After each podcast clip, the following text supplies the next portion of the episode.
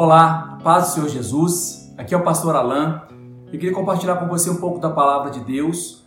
Hoje, para aqueles que estão seguindo o nosso plano de leitura da Bíblia, hoje fecha o ciclo da primavera. Fechamos o inverno, fechamos o ciclo primavera, então lemos aí praticamente a metade da Bíblia. E tem passado tão rápido, tem sido tão prazeroso.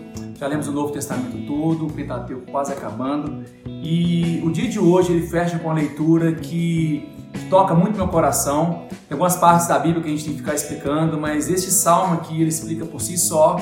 Eu vou ler um trechinho dele e fala assim: é um salmo maravilhoso porque ele tem tantas verdades embutidas nele aqui que nem dá para ler tudo no vídeo tão curto. Mas o salmo 103 diz assim: Bendiga o Senhor a minha alma, bendiga o Senhor todo o meu ser. Bendiga o Senhor a minha alma, não esqueça nenhuma das suas bênçãos.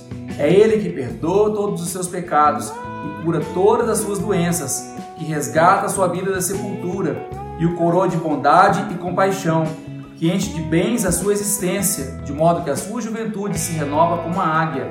O Senhor faz justiça e defende a causa dos oprimidos. Ele manifestou seus caminhos a Moisés, seus feitos aos israelitas.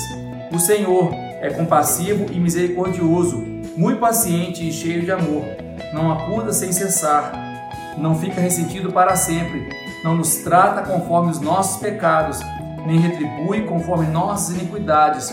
Pois como os céus se elevam acima da terra, assim é grande o seu amor para com os que o temem. E como o Oriente está longe do Ocidente, assim ele afasta de nós as nossas transgressões. Como um pai tem compaixão de seus filhos, assim o Senhor tem compaixão dos que o temem pois ele sabe do que somos formados. Lembra-se que somos pó. E tantas outras verdades maravilhosas que eu recomendo a você ler neste Salmo 103, neste dia. Se você não segue plano de leitura, isso não impede você de desfrutar também da leitura do, da, da Bíblia e desse Salmo em especial que nesse dia enche meu coração com tantas verdades. E Davi começa dizendo: Bendiga a minha alma ao Senhor, bendiga todo o meu ser. Bendiga o Senhor a minha alma e não se esqueça de as suas bênçãos. Outras traduções diz: não se esqueça de um dos seus benefícios. Quão natural é para o ser humano se esquecer das bênçãos de Deus. Quão natural é para o ser humano se esquecer dos benefícios de Deus, de tudo aquilo que Ele fez por nós e com um coração muitas vezes ingrato, nós lamentamos aquilo que ainda não temos ou lamentamos algo que perdemos.